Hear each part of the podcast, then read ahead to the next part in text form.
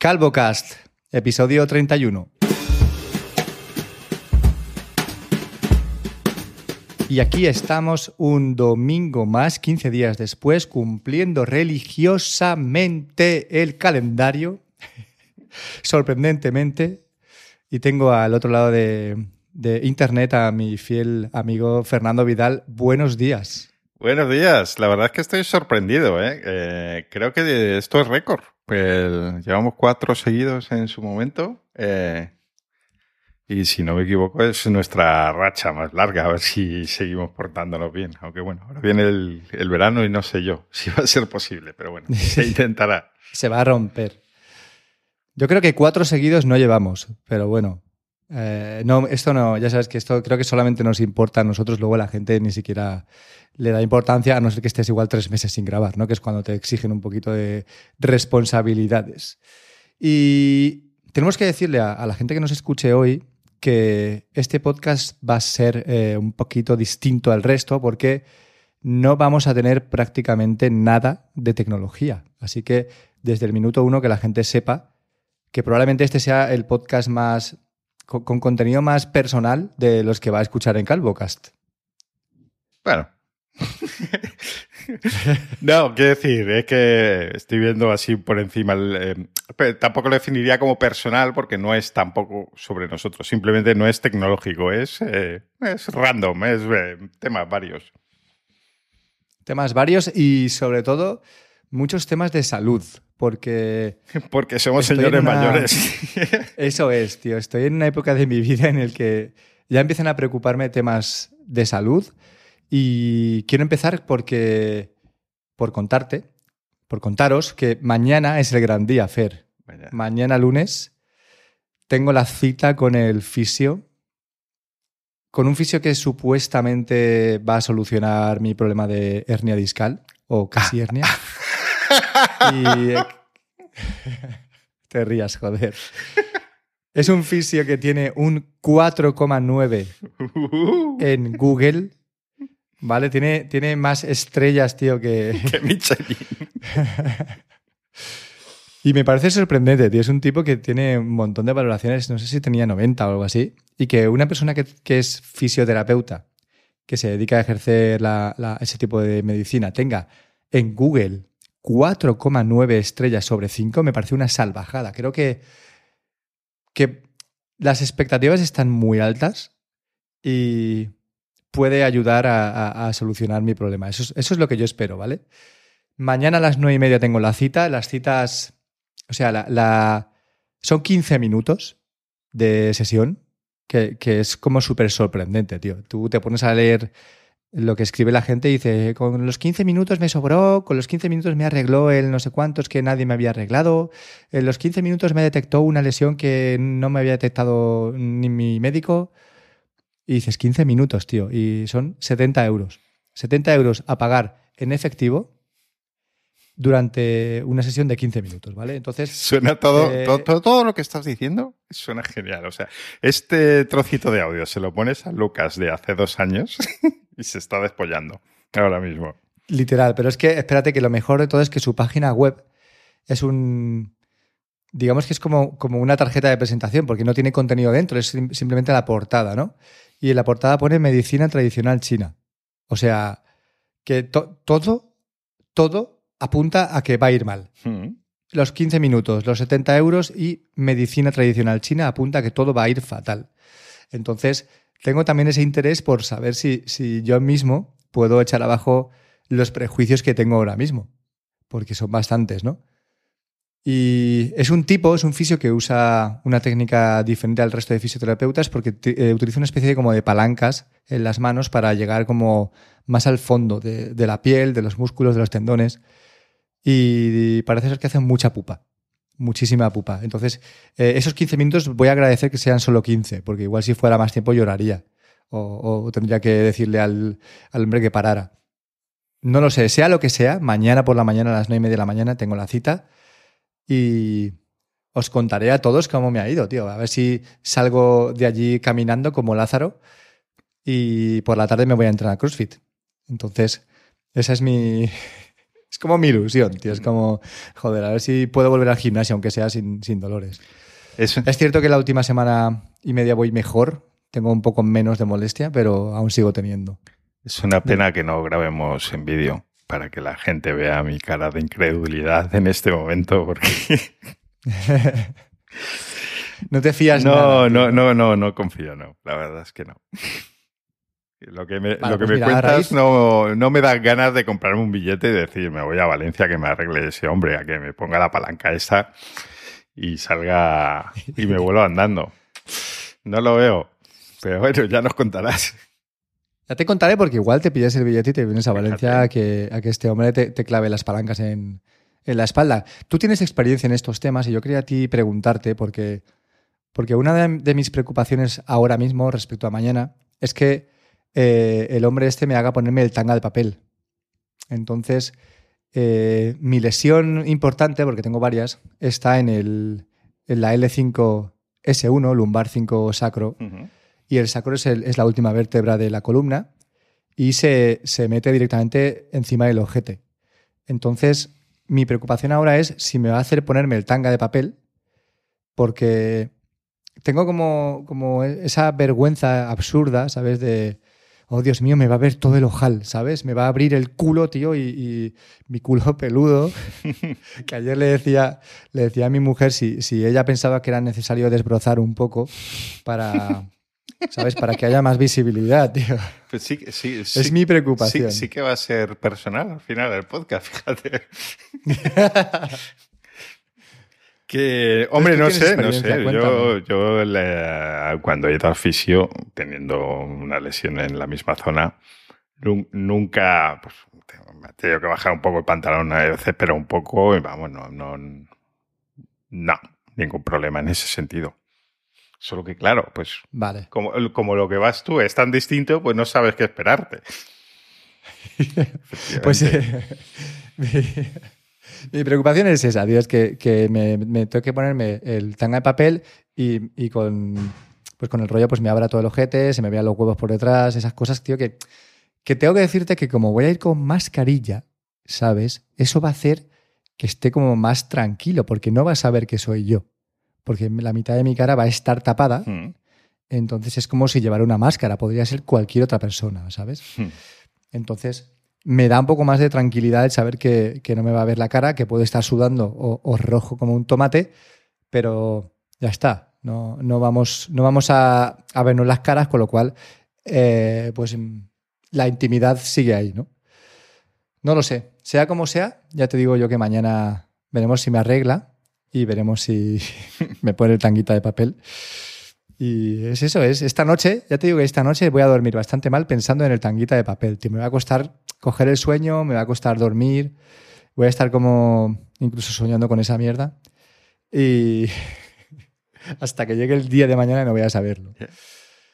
Y esto sigue enlazando con temas de salud, porque eh, esta semana pasada han ocurrido dos cosas. Una, ha sido mi cumpleaños y creo, si no me equivoco, que no me has felicitado, ¿vale? De- Si no me- este, este capítulo había que haberlo, haberlo grabado.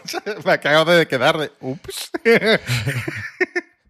Porque claro, yo, tu cumpleaños, como el de todo el mundo, eh, o sea, no te sientas mal por esto, no sé cuándo es. O sea, yo confío en mi agenda, en mi calendario, que me dice, estoy viéndolo ahora.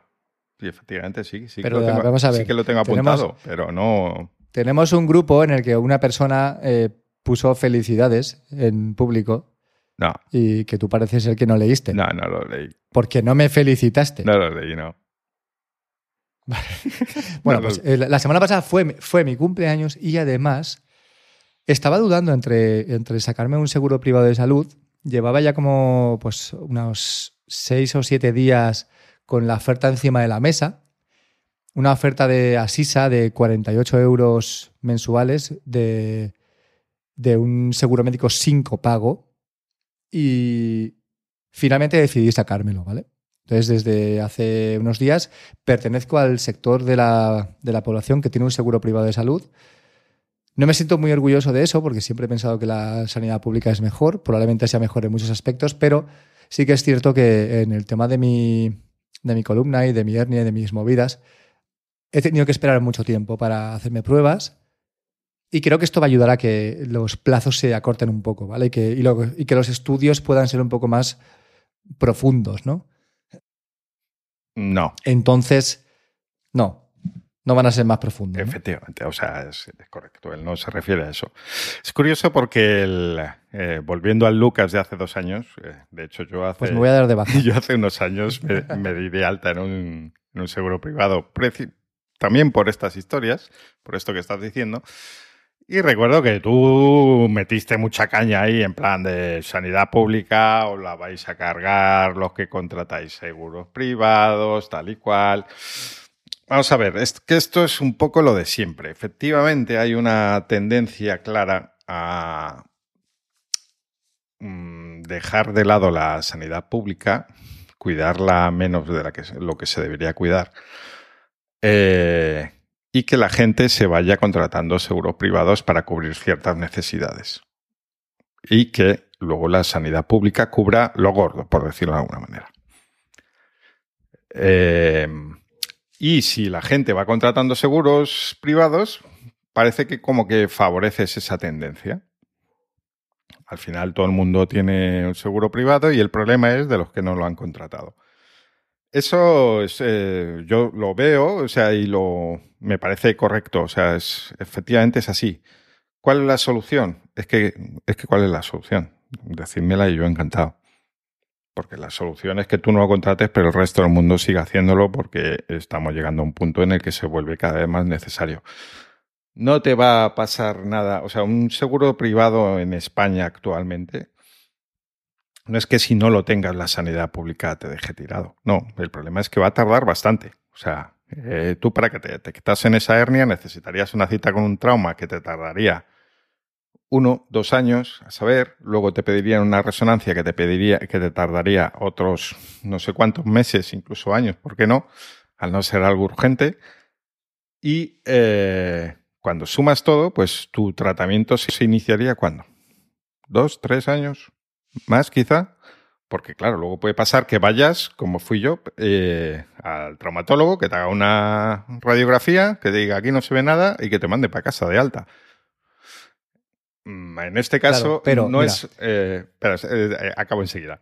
no es. no es una enfermedad donde tú vayas a recibir un tratamiento médico que te mejore Realmente la solución al final es eh, cirugía y que debes evitarla en la medida de lo posible porque no es una buena solución tampoco.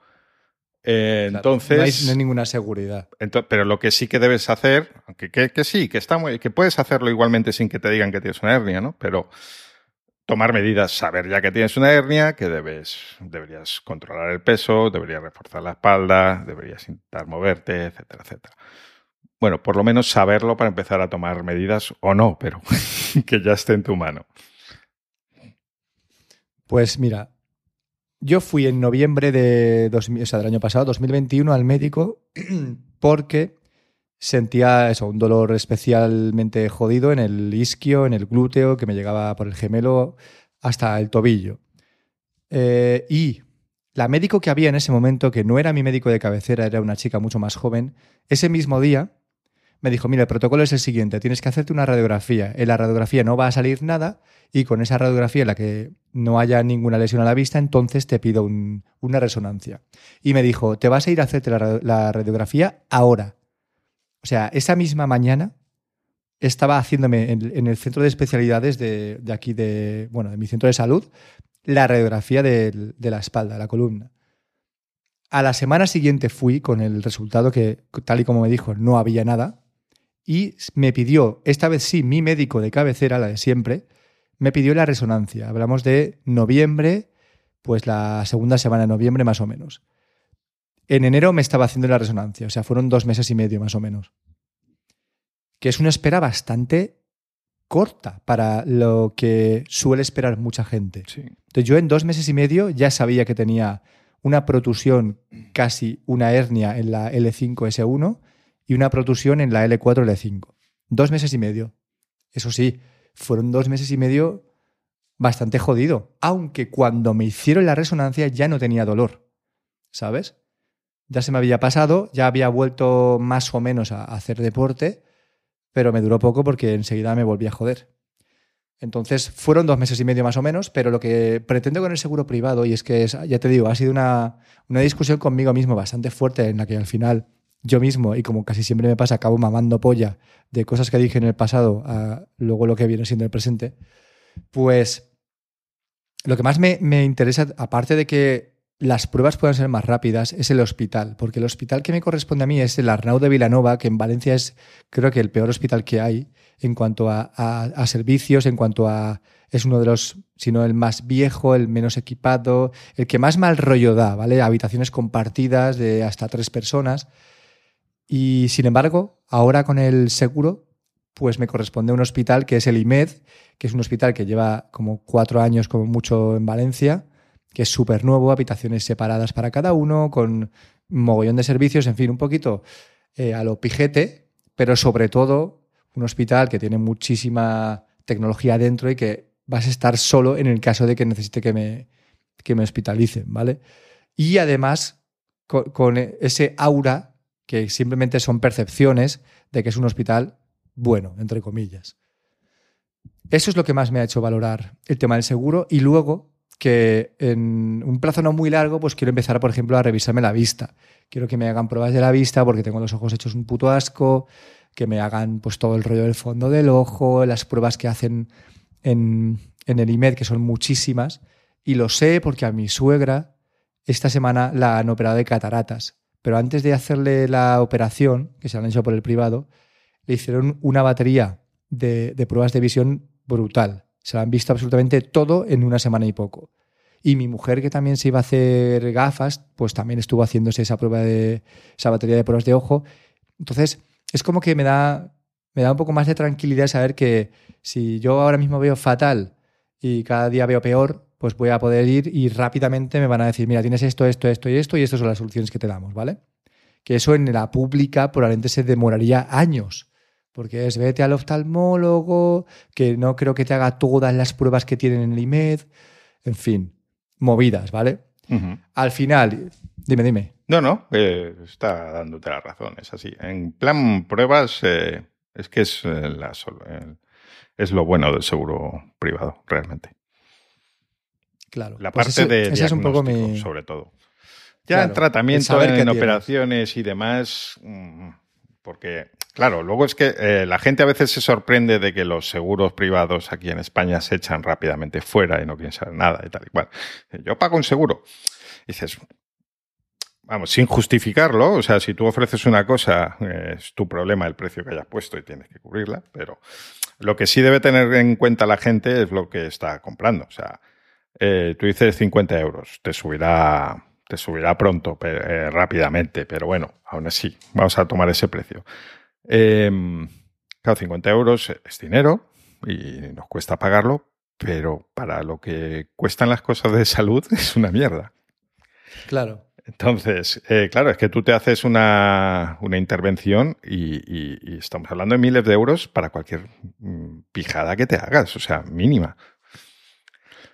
Entonces, bueno, hay que saber eh, eso, que aquí los seguros de salud están un poco planteados sabiendo que hay un sistema nacional de salud detrás eh, y que es a lo que vas a recurrir finalmente si necesitas algo mínimamente gordo. Y que probablemente la propia, eh, el propio seguro te derive ahí si tienes un cáncer muy jodido. Una no, no, si tienes un cáncer, por supuesto, eso, eso no lo dudes. Eso es así. De todas maneras, eh, yo ahora mismo pago 48 euros y tengo un, descuento de un 15% sobre la base, ¿vale? O sea, sobre, el total. El año que viene tendré un, 10% y el siguiente año tendré un 5%, hasta que el último, al cuarto año pague, digamos, el seguro completo, ¿no? Eh, cada seguro tiene sus peculiaridades. En este caso, estuve mirando varios y, y estoy en el que estoy también porque mi mujer y mi hija y mi suegra están aquí. Y Asisa no tiene tiene una parte que es la, parte de seguro que tengo yo, que no tiene copago, y luego tiene unos periodos de carencia que son más o menos asumibles, ¿no? Eh, que son entre 6 y 8 meses, según el tipo de prueba específica, pruebas muy, muy específicas, tipo TAC, son 6 meses, y creo que hospitalización ponía 8 meses. A partir de ahí, si necesitas que te hospitalicen, pues ya no te van a echar a, la puta calle. Sí, que para quien no lo sepa y esté escuchando esto porque le interesa, el, periodo de carencia eh, es el periodo que tienes que esperar desde que lo contratas hasta que puedes solicitar ese tipo de pruebas. O sea que realmente tú vas a estar quitando consultas, vas a estar seis meses pagando por, por, no, por nada, por no tener derecho a nada. Pero bueno, evidentemente lo hacen por si tú vas a, acá, porque es lo típico. ¿Cuándo contratas un seguro? Cuando, ay, quiero hacerme una resonancia. Eh, puedo pagarla, que son unos cientos de euros, o puedo, venga, voy a aprovechar ya para hacerme el seguro pues te hacen esperar por, por listo, por haberte esperado tú para contratarlo, pues ahora te esperas para hacerla un poco. Claro, pero bueno, tienes eh, servicios de medicina, tienes todos, urgencias los tienes incluidos, quiero decir que, bueno, a pesar de todo, vas a poder seguir yendo, ¿no? Aunque no te hagan un TAC porque es una prueba muy específica y tienes que esperar X meses. Esta es la situación que tenemos ahora. Mi suegra se acaba de operar de cataratas. La operación de cataratas es una de las operaciones más comunes que se hacen en España al día. Y quería comentar un poco contigo porque me ha parecido, eh, hablando con ella, me ha parecido súper heavy cómo se hacen estas operaciones, tío, porque resulta que eh, la zona en la que te operan, que te manipulan en el ojo, no hay receptores de dolor, no hay nervios eh, del dolor. Entonces, no necesitas que te pongan ningún tipo de anestesia porque no notas, o sea, no duele no duele, ¿no? El, no, hay, no existe ese dolor ahí en el ojo. Sin embargo, sí notas. Esto es como las... Tiene sensación, pero no eh, dolor. Claro, como la, la, ¿Cómo se llama, tío? El rollo este de... Las anestesias locales, ¿no? Que tú no, no, sientes dolor, pero sí sientes cómo te abre la carne, cómo se separa, ¿no? Ese, este tipo de sensaciones. Y me contaba mi suegra que fueron los 30 peores minutos de su vida, tío. Era, me decía, me miraba el médico y me decía, mira la luz. Y ahora, vale, no te muevas porque tienen la, tienen la cabeza sujeta por una especie de aparato para que no la mueva. Y dice, y notaba cómo me hacían toda la intervención, ¿sabes?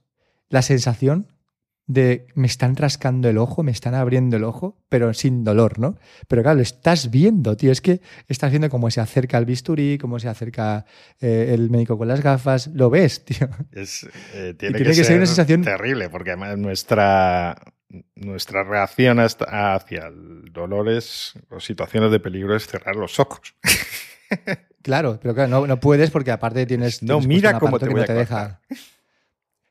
Yo creo que esto puede formar parte de las peores pesadillas de una persona, tío. El ver cómo te, te, te rajan el ojo y, que lo estás viendo, pero vamos, en primerísima persona. Eso sí, desenfocado, tío, porque claro, tú tan cerca no puedes enfocar, no tienes un ojo macro, pero se ve que cuando salió dijo, eh, el otro ojo se lo va a operar Rita, la cantadora, ¿sabes? Así que si le estaba comenzando a salir en el otro ojo ya el tema de la catarata y a no ser que cambie de idea en, los próximos años, no piensa volver a operarse, tío. Me parece súper curioso. ¿Y cuánto, cuánto sale la, broma de operarse por privado las cataratas? Pues eh, a ella le va a salir gratis, pero depende, depende de, varias cosas, porque a ella le van a poner una lente en el ojo monofocal. Pero también están poniendo ahora lentes bifocales, como las gafas, para que tú puedas ver bien de lejos y de cerca, ¿no? Entonces, cuando te ponen lentes bifocales, tienes que pagarte, no sé si es, ahora mismo no recuerdo si es la mitad de la operación o la operación completa, ¿vale? En un privado.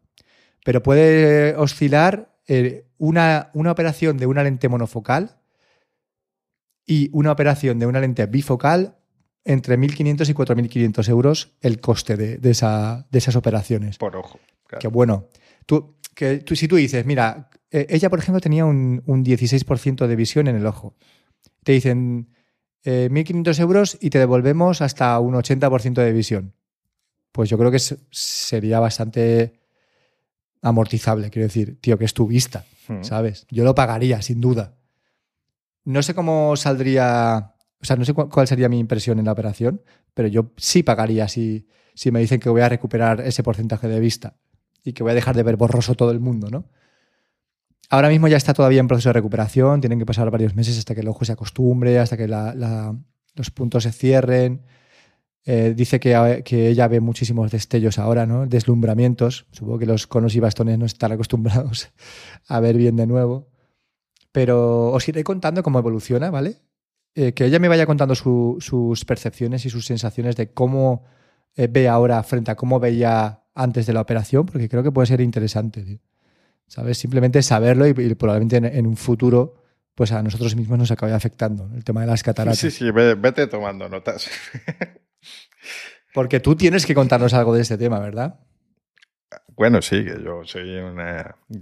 primero está lo de pasar la crisis de los 40 y luego está pasar la crisis de ya no me valen unas gafas monofocales, unas gafas de las de toda la vida, sino que ahora me ha tocado comprar unas bifocales, no, unas progresivas para evitar las bifocales, precisamente. Y nada, estoy en eso. Es un, es un tema de esto de hacerse mayor, efectivamente. Eh, cuando dices, me he tenido que comprar las gafas de señor mayor. Sí, Efectivamente, eso. Ya no hay, ya no hay un nivel más, por encima. En, gafas es ya lo único operarte cataratas. ¿Y las tienes ya? No, acabo de pedirlas porque me ha costado bastante elegir la montura. A mí me cuesta muchísimo. Eh, me cuesta tomar decisiones en general, pero para elegir gafas en particular. Y la gente le sorprende, y a mí lo que me sorprende, perdón, es que eh, la gente elija gafas con alegría, quiero decir, de pues a veces de acompañar a algún amigo a la óptica y, bueno, pues estas, Y, Otra vez necesito que se me vea la cara. Para, ¿no? Y yo, pero eh, que te vas a ver con eso en la cara eh, durante los próximos años de tu vida. Eh, no sé, a lo mejor habría que valorar un poquito más. Llámame loco. pero veo que la gente a veces se lo piensa más para elegir un pantalón nuevo que para elegir unas gafas. Y a mí personalmente me sorprende bastante. Yo creo que hay dos tipos de personas con el tema de las gafas. Las que buscan unas gafas que sean como completamente invisibles, ¿no? Tipo que solo se vea el cristal y, una montura ultra fina. Sí. Y luego las que están en mi equipo, que son las de, no, no, si ya que me voy a poner gafas, tío, pues me voy a poner las gafas que, que, se note que son gafas, que son gordas, de pasta, de colores, tío, esas movidas, ¿no? ¿Tú en qué grupo te, te ubicas? A mí sí que me gustan las gafas, quiero decir, que se vean y tal, pero es que además eh, llega un momento que tampoco hay decisión, porque a veces sí, mi, novia, por ejemplo, es mucho de, siempre me está con las de el montura al aire, que, el cristal que va sin, sin borde de la, de la patilla, eh, de la montura, perdón. Y digo, ya, ya, pero es que tú no sabes cómo son mis cristales. mis cristales ya son cortitos. Y entonces yo no puedo ir con esto porque vas con unos cristalazos ahí viéndose que no, hay que taparlos de alguna forma. Entonces, pues la decisión se toma solo, sola, digamos.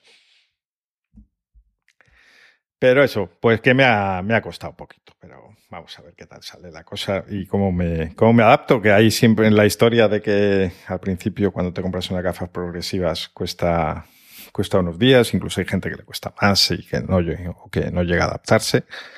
Pero bueno, eh, por lo que comentan, esto es más cosa del pasado, de, de los cristales hechos hace tiempo y que ahora, pues en un par de días, por lo general, estás adaptado.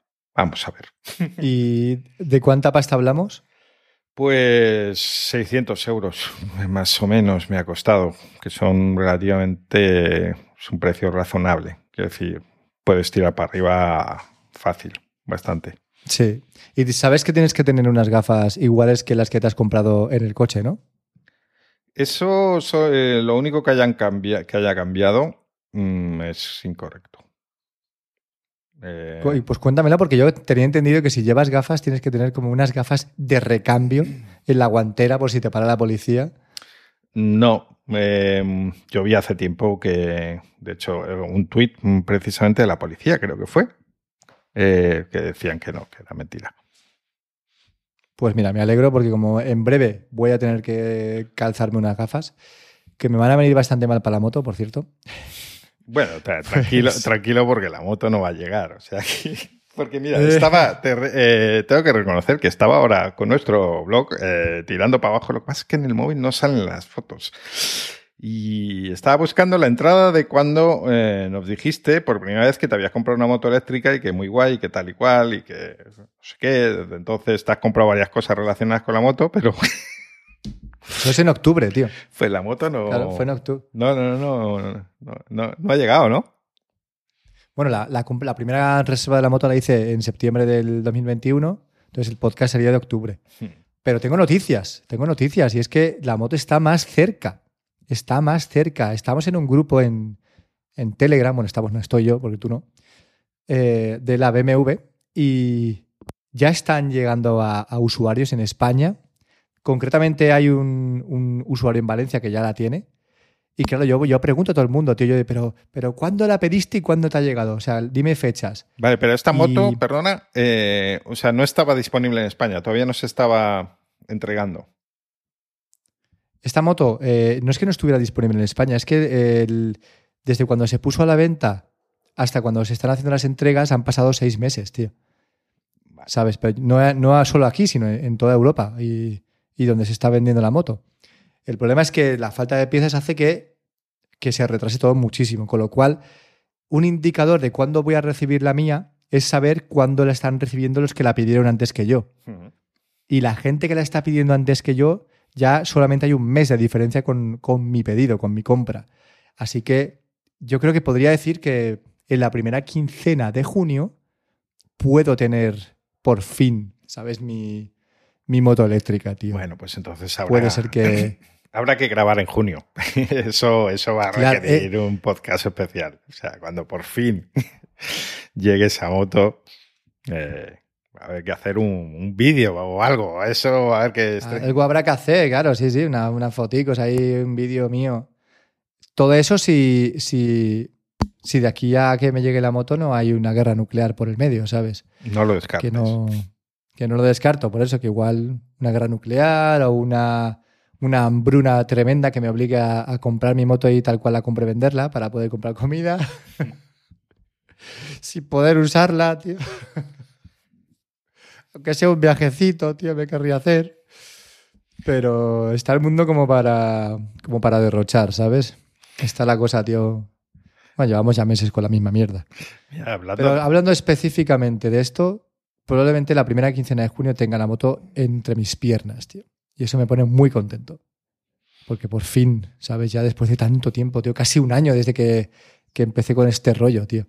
A ver, Casi a ver un si es verdad. Mira, hablando del próximo podcast y de gastos en potencia, próximamente tendremos una, una WWDC. Eh, que claro, la, de verano normalmente lo típico es que se centre en los sistemas operativos, en lo que va a llegar.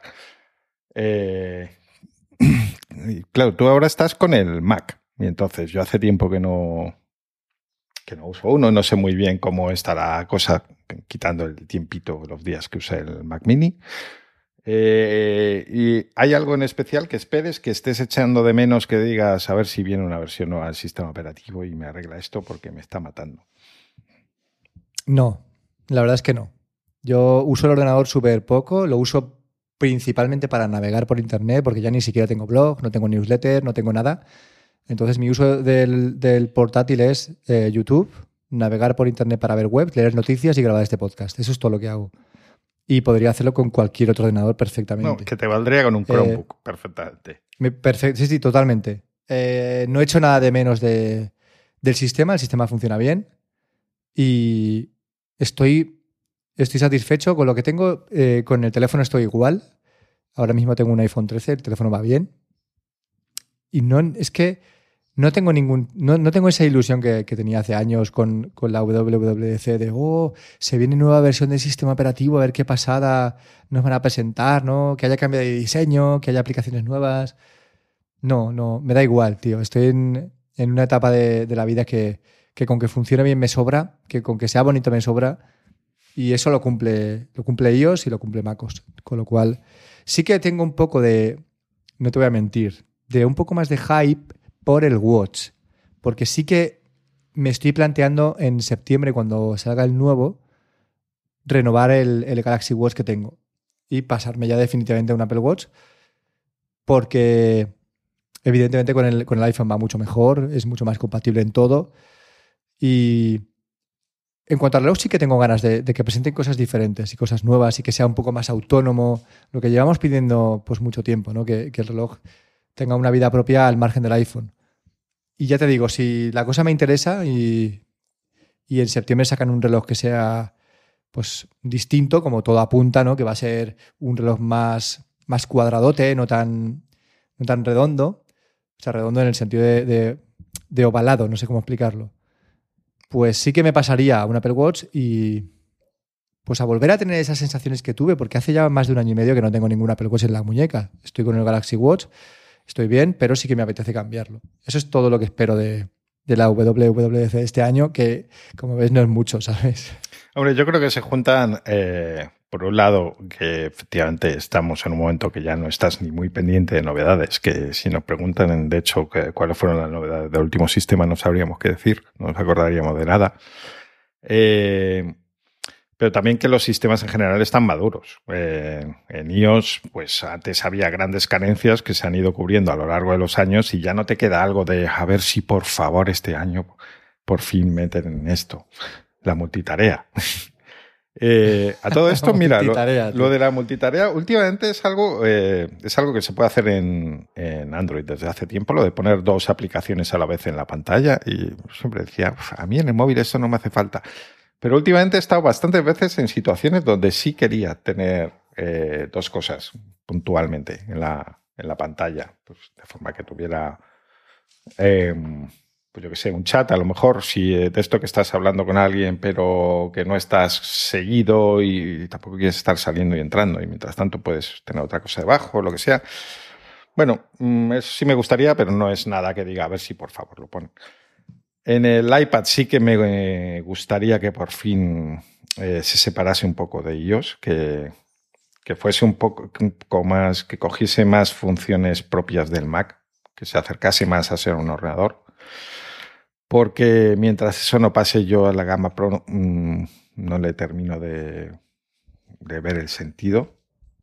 Eh, ¿Y qué más? Un reloj no estoy usándolo mucho, así que me... Quiero decir, lo estoy usando como un... Estoy en fase de usarlo el reloj como un reloj. Qué locura, ¿eh? Claro, para contar pasos y poco más, ¿no? Hora, pasos, alarmas. Sí, de forma que, que, me vale con lo que tengo y que la batería sería el único elemento que me hiciese cambiar, porque, claro, ahí está la broma de que cambiar la batería ya es un dinero y dices, bueno, pues ya puestos, pues ya, para gastarme 100 euros en una batería me gasto 500 en un reloj nuevo. que son las tonterías que solemos hacer como deducciones muy lógicas. Y hablando de baterías, un cambio que sí que me gustaría ver porque... Em, pero que no va a suceder porque además no tiene nada que ver con el tema de la WWDC. Es, eh, antes se mencionó los iPad y recuerdo, amigos, que las baterías de los iPad no las cambian. Que si se te gasta la batería, eh, estás perdido. No tienes O sea, el iPad está para tirar. Y bueno, pues eh, en el, eh, cuando te gastas mil pavos en un iPad Pro, pues a lo mejor es una cosa que no te hace mucha gracia. Y yo creo que eso sí que debería cambiar más que añadirnos widgets o cosas. Y eso es todo. Esto, claro, ya sabemos que Hablábamos el otro día de un tema parecido con el tema de los coches eléctricos, que tú me comentabas que se está viendo que si tienes un tortazo con un coche eléctrico y hay una mínima afectación de la batería, pero que ni siquiera eh, es posible que afecte a nivel de rendimiento, sino que simplemente pues, eh, está una parte o, quizá abollada o quizá un poquito rascada, te cambian directamente la batería del coche eléctrico. Y la batería del coche eléctrico es la pieza más cara que hay en un coche eléctrico, ¿no? Entiendo. Supongo que la batería del motor es lo más caro que hay. Y esto pasa desde hace mucho tiempo en tecnología, lo hablábamos también el otro día y me estás ahora dándole razón con el tema del, iPad. Si tienes que cambiar la batería del iPad, te cambian el iPad entero. ¿Por qué? Si solamente hay que cambiar la batería, ¿no? Es que directamente no, no, la cambian. El mercado, Te ofrecen un iPad a, precio de reparación fuera de garantía, que como sabréis, eh, viene a ser el precio casi de comprarse un iPad nuevo o incluso, depende del momento, incluso mayor. Eh, no tiene sentido, tío. No tiene ningún sentido. Y claro, luego decimos que, hacemos cables de mierda porque somos muy ecológicos y se rompen, pero es que son ecológicos y, resulta que no cambiamos baterías porque no, mejor cómprate uno nuevo. por eso no metemos el cargador porque somos súper ecológicos. No, mira, Apple, el tema de la ecología no. el tema de la ecología lo usas cuando En algún momento la, legislación cambiará y obligará a que estas cosas no pasen y que si hay un accidente con un coche eléctrico se comprueben las celdas de esta batería y todas las que están bien se salven y las que están mal se cambien. Si es que tampoco es tan complicado, ¿sabes? Pero claro, entonces ganarían menos las empresas, tío. No es lo mismo venderte X celdas que una batería completa. No es lo mismo venderte un iPad entero que una batería de iPad. En algún momento esto cambiará, pero bueno, la, legislación siempre va despacio y mientras eh, esto siga así, pues tendremos que seguir intentando no tener accidentes con la moto. Sí, comprando vehículos eléctricos para que no contaminen, pero luego cambiando baterías alegremente. es que es, el mismo caso. Pues hablando de comprar, yo no sé si tú habrás comprado alguna vez en Instagram. ¿Has comprado algún producto que te ha aparecido en un anuncio de Instagram? No, eh, sí que recuerdo, y eso que yo Instagram lo he usado poquísimo, eh, una vez estar a punto de picar con una de estas típicas carteras minimalistas. Y un anuncio y me, me, llamó algoritmo, poderosamente la atención. Dijo, a Fer le vamos a meter uno de estos de carteritas minimalistas, que yo sé que a él le gusta llevar una cartera que no guste mucho. que se lo he leído. Yo estaba a punto de picar en varias cosas. ¿eh? Estaba a punto de picar en, cosas como eh, un soporte para el móvil que se cuelga del retrovisor. Eh, en, utensilios para cocina, ¿sabes? Típico rallador, cortador, pelador, no sé qué. Sí, o sea, nosotros esto de que te metías con la gente de más edad porque compraban en teletienda y es nuestro teletienda al final, porque es que los productos además son un poco de ese rollo. Es pues teletienda del siglo XXI. He picado con, un anuncio de, Instagram. De verdad, es que soy, soy un canelo, tío. Y compré una alfombra, una alfombra, una alfombra, joder, una alfombra vinílica que como que me parecía súper bonita, tío, bastante chula para, poner, no se ensucia, eh, da igual que el perro esté encima porque no huele. Y 180 pavos, ¿vale? De alfombra. Una alfombra que, por las dimensiones de mi casa la quería de un tamaño determinado. No personalizado, sí, pero sí uno de los tamaños que tenían más grandes.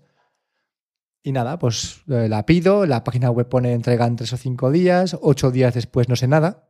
Hmm. No sé nada de ellos, más que pedido confirmado. Y les mando un correo y les digo, oye chicos, eh, no sé nada desde hace ocho días. Y la página pone que las entregas son de tres a cinco días, ¿vale? Pues ese día me llegó la alfombra, ¿vale? nadie me respondía al correo. Y, pues nada más ponerla, vemos que, pues que huele a plástico, porque es de vinilo, hmm. que el aspecto es plástico, porque es de vinilo, que básicamente que no se ajustaba a lo que esperábamos de, la alfombra y tienes 14 días para devolverla. Pues ese mismo día les mando un correo de, hola, eh, mira, querría devolverla, por favor decidme cuál es el protocolo para, para hacerosla llegar. Eso fue el miércoles. No, perdón, el jueves. El escribiste diciendo, hola, que creía que mi problema era que no llegaba, pero realmente el problema es que ha llegado. es una puta y que ya no la quiero.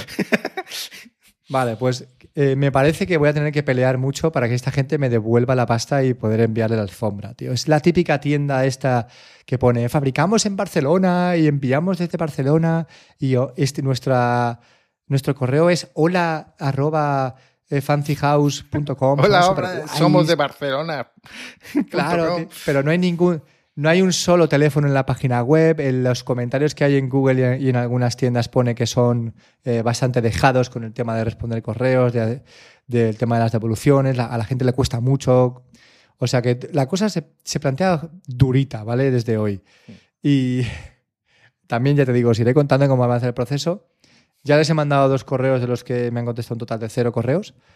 Y si el otro correo no me lo contestaron muy rápido, yo creo que esto va a ser, va a ser complicado. Y tienes 14 días. Está claro que mi correo lo, envié el mismo día a recibirla, con lo cual si pasan 14 días y me contestan y me dicen que ya no estoy en plazo, me van a comer toda la pollísima porque, vamos, voy a, voy a hacer todo lo posible para que eso eh, les, les explote en la cara, ¿vale? Yo. Pero eh, esto me recuerda una y otra vez, ¿vale? A algo que ya sabía, y es que no compres nada en Instagram, tío. Que, que si, si es muy bonito, es muy barato y, te ajusta perfectamente, no lo compres. No lo compres, porque no va a ser como esperas.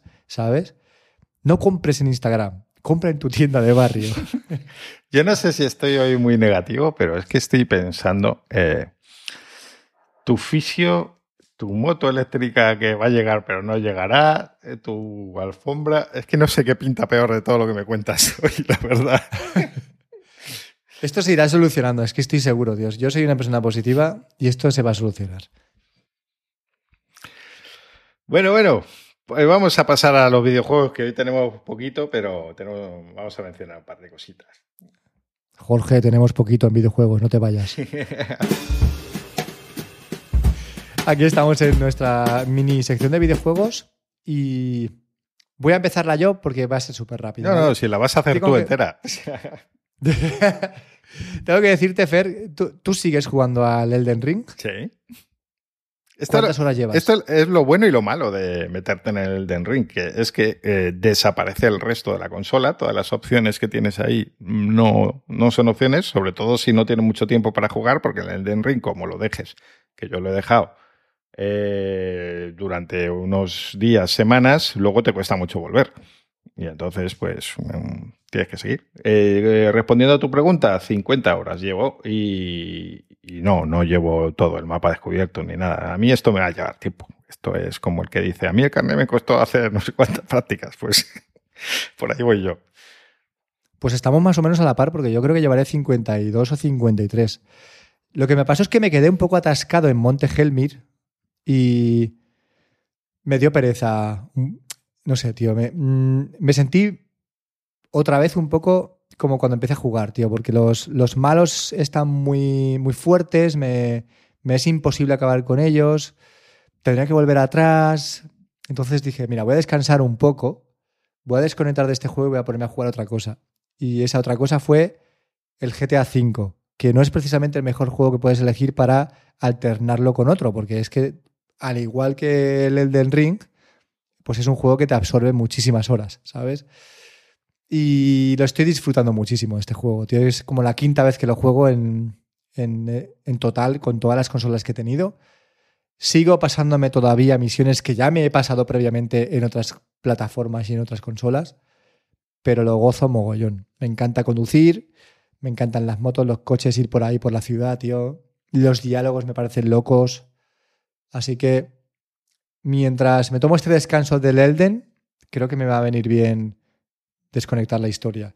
Eso no significa que no vaya a volver, porque el Elden Ring sigue siendo el, pues probablemente mi juego favorito de, hace muchos años.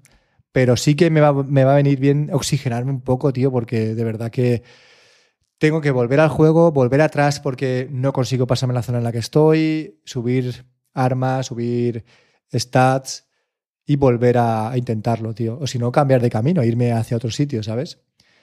pero llevamos las mismas horas, me parece curioso. Todavía no hemos conseguido jugar juntos, me tienes como súper enfadado con este tema, tío, porque yo quiero jugar contigo en cooperativo, pero nunca te pillo. Y si te pillara tampoco sabría cómo hacerlo, porque es que no acabo de entender para qué sirve la mitad de las cosas que tiene el juego. Así que en cuanto te, te descuides, tío, y te vea por ahí conectado, te voy a enganchar, ¿sabes? Es una, amenaza, ¿no? sí, sí, es una amenaza total. como no sabes cómo hacer el cooperativo. Yo por lo que eh, no lo he probado nunca, tampoco. Pero por lo que he entendido, tienes que usar los altares que hay pues cuando te vas a enfrentar a un gordo o algo así. Eh, los altares de invocación, entonces invocas al, compañero. Creo que así es como funciona. Pero sí, tenemos que probarlo. Hay que para que veas lo mal que juego y te puedas reír de mí luego. Eh, Va, ya será menos.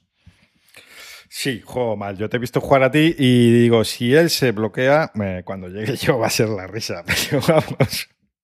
Pero ya, ya llegaré porque esa zona que dices, por ejemplo, no he llegado. De todas formas, es que, eh, claro, este juego no es lineal y tú puedes irte por muchos lados. Yo, efectivamente, yo de hecho, cuando veo que me bloqueo un poco, pues eh, antes de llegar al punto de querer dejar el juego, lo que hago es que me voy a otra zona y luego vuelvo. Y por eso pues he explorado, he, hecho el, juego más de forma eh, ampliando zonas que yendo lineal de voy de aquí, esto me lleva aquí, siguiendo un poco lo que no te marca, pero sí te intuyes que bueno, hay que seguir el camino, como efectivamente te dicen, y, por ahí es por donde se supone que hay que, que, hay que ir. Bueno, Está muy chulo, tío.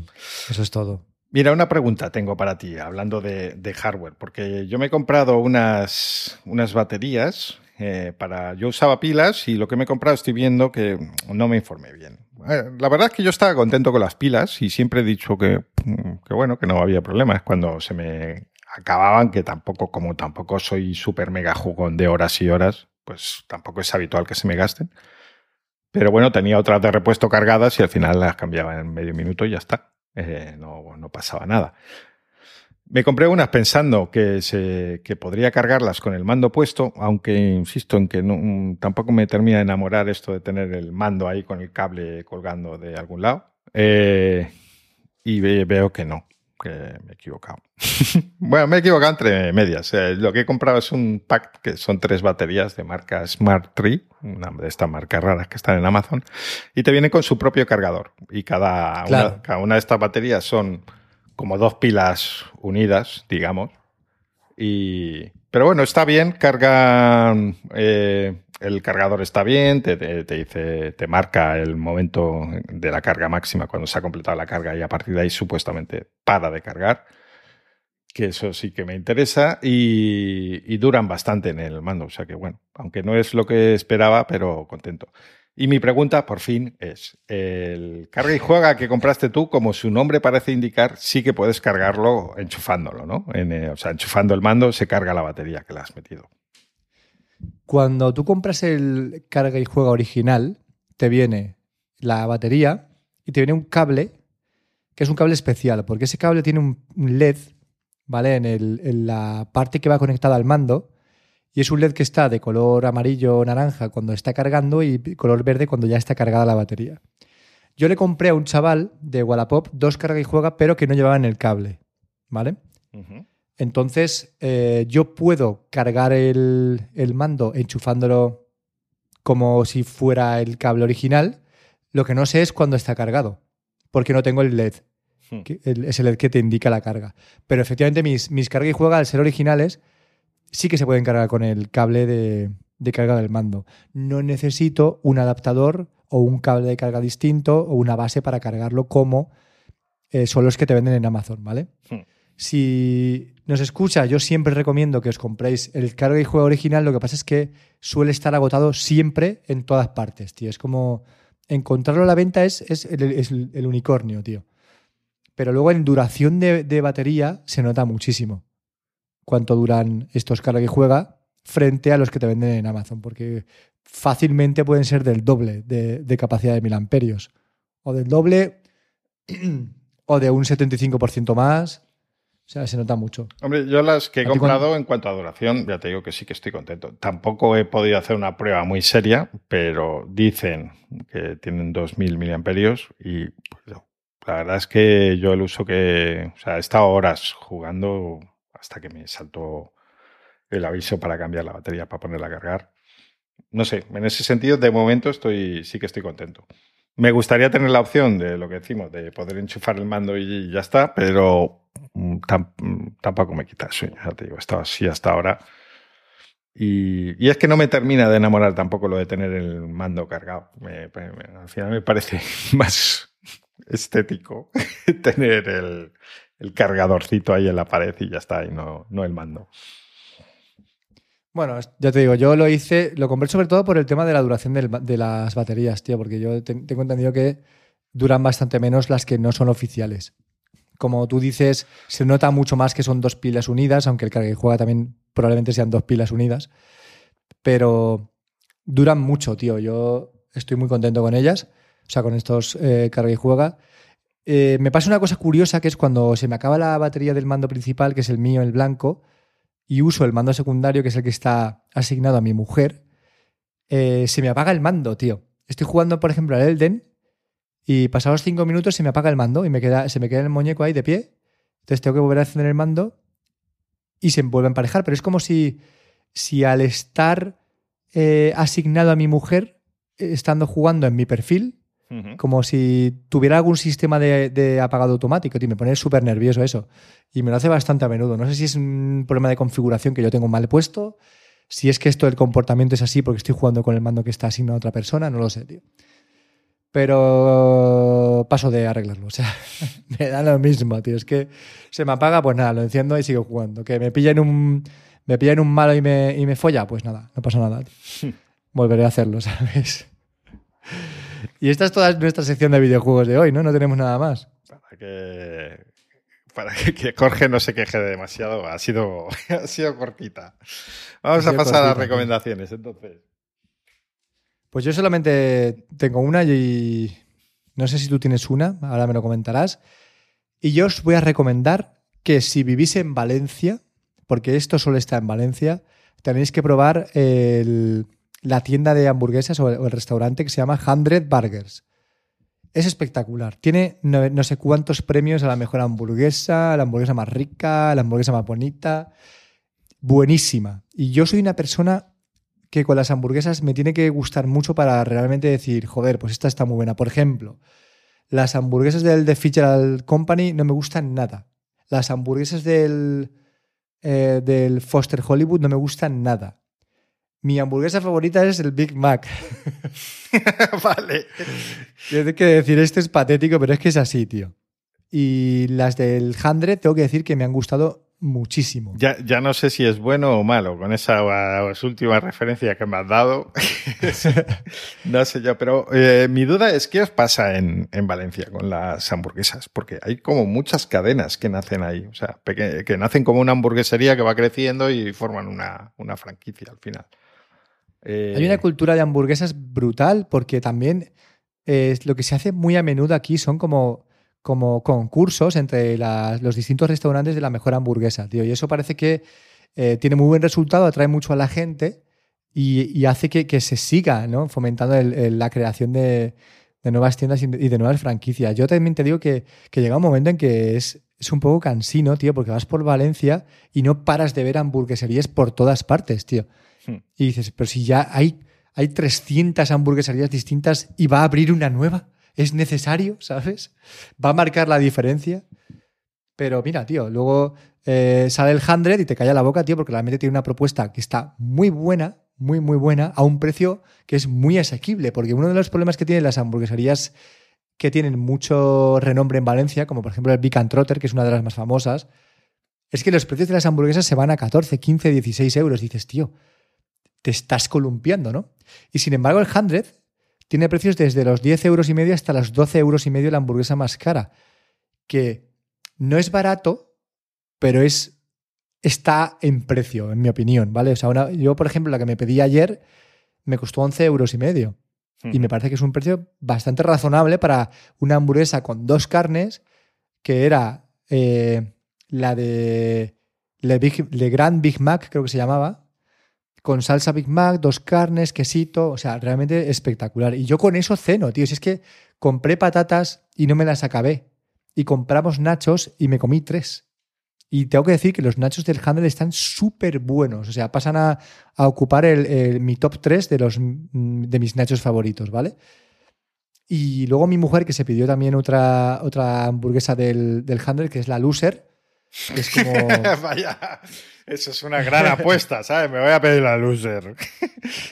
Pues es como picante, tío, y, y, le encantó. Y ya te digo que mi mujer es un poco como yo, que, que las hamburguesas que recomienda todo el mundo, porque están hechas de una forma muy especial o que tienen carnes maduradas súper buenas, a mí siempre me acaban pareciendo que están secas, tío, que están insípidas o que saben demasiado a humo. Y estas estaban espectaculares, tío, muy buenas. Si vivís en Valencia, por favor, tenéis que probar las hamburguesas del Hundred. Tengo que deciros que si vais al restaurante que hay en, en Valencia Capital, tenéis que reservar con, con, mínimo una semana de antelación o no vais a coger sitio. Sin embargo, tienen cocinas de estas del infierno. Tienen una por la zona de la Cañada, que es una puta ventana en la que tú vas y pides. Eh, pides online y recoges ahí, ¿vale? Es, es, una cocina, una dark kitchen de estas y que, que funciona súper bien porque haces tu pedido, lo recoges y te lo llevas a casa y con la misma calidad que, que un, un, restaurante, tío. O sea que nosotros no pudimos ir todavía al restaurante porque nunca hemos conseguido coger eh, una mesa y sin embargo ayer a las ocho y media de la tarde estábamos haciendo pedido y a las nueve y cuarto recogiendo la cena. O sea que muy bien, ¿eh? Muy, muy bien. ¿Y tú qué tienes que contar? Pues nada, básicamente, ¿no? ¿Qué tienes? ¿Tu recomendación es nada? Mi recomendación es nada. Yo... Yo unos días bastante liado con el trabajo y entonces no he visto nada, no he comprado nada, no he salido de un poco del cascarón y esta semana va a quedar para, a ver si para la próxima. Pues mira, estamos llegando a la hora, eh, como no, y vamos a despedirnos de la gente, vamos a empezarlos a, dentro de 15 días si seguimos cumpliendo nuestro calendario. Y tengo que decir, ya para, para acabar el podcast, que que enhorabuena a los madridistas. que tú eres madridista, si no me equivoco, ¿no? Sí, sí. Pues enhorabuena a ti, Fer. A mí el fútbol me suda la polla bastante, pero seguro que tú te pusiste contento anoche. Así que me alegro por ti, comparto tu alegría y viendo con esta, este vaso vacío e imaginario. Ya, ya, que seguramente sea el único comentario de fútbol que hagamos en la historia del podcast. Ayer me alegré, pero no mucho. Yo no soy especialmente futbolero. Sí que cuando hay un partido importante me gusta verlo y durante el partido sí que lo vivo, pero luego cuando se acaba, pues como en el momento que pita el árbitro yo ya paso de eso. Em, las eliminatorias previas, ya sabéis, eh, la mayoría de los que escucháis que vivís en el mundo, aunque no os guste el fútbol, que fueron muy emocionantes con remontadas épicas y tal y cual. Entonces, eso sí que me puso contento porque fue como así como muy curioso. El partido de ayer, pues ya después de este camino recorrido, me apetecía que se culminase y que quedase como la Champions que ganó el Madrid ese año, tal, como terminar de cerrar el libro, porque si no ganaban, pues no iba a quedar culminada la historia. Entonces me ha parecido realmente curiosa. Y entonces sí, me alegro que, ganasen, no tanto por el hecho de, pues hemos ganado una copa, como por cerrar ese, esta historia que yo creo que, mm, pensando en películas deportivas, yo creo que daría para algo. No sé si serie, documental, película, pero... Mm, o sea, que tú piensas que, que ha sido merecida, ¿no? Sí, Sí, eh, no por ser los que mejor han jugado, pero sí por en plan de heroica. heroica. Sí, de, Heroica, dice. Sí, de ganar al final a equipos, mm, a equipos mejores que tú, básicamente. es que es lo que ha sucedido. El Madrid ha ganado sucesivamente a equipos que tendrían que, que en principio tendrían que haberles eliminado. Con esta proclama de Fer eh, acabamos este podcast. Nos vemos dentro de 15 días. Nos podéis encontrar en Twitter, somos arroba Álvarez y arroba Azorín, aunque yo no tuiteo nada. La cuenta de Twitter del podcast es arroba calvocastpod. Además, en Instagram también estamos como arroba calvocastpod. Tenemos un correo que es calvocast.gmail.com y una página que es calvocast.com. Y tenemos que deciros que si queréis podéis dejarnos valoraciones en iTunes. Nunca lo decimos, hoy lo vamos a decir. Tenemos 16 valoraciones de 5 estrellas. Gracias a todos los que os tomáis esa molestia. Vamos a dejaros el enlace para que directamente y sin ningún esfuerzo podáis dejarnos vuestras valoraciones y nos vemos en 15 días. Un abrazo a todos. chao. chao.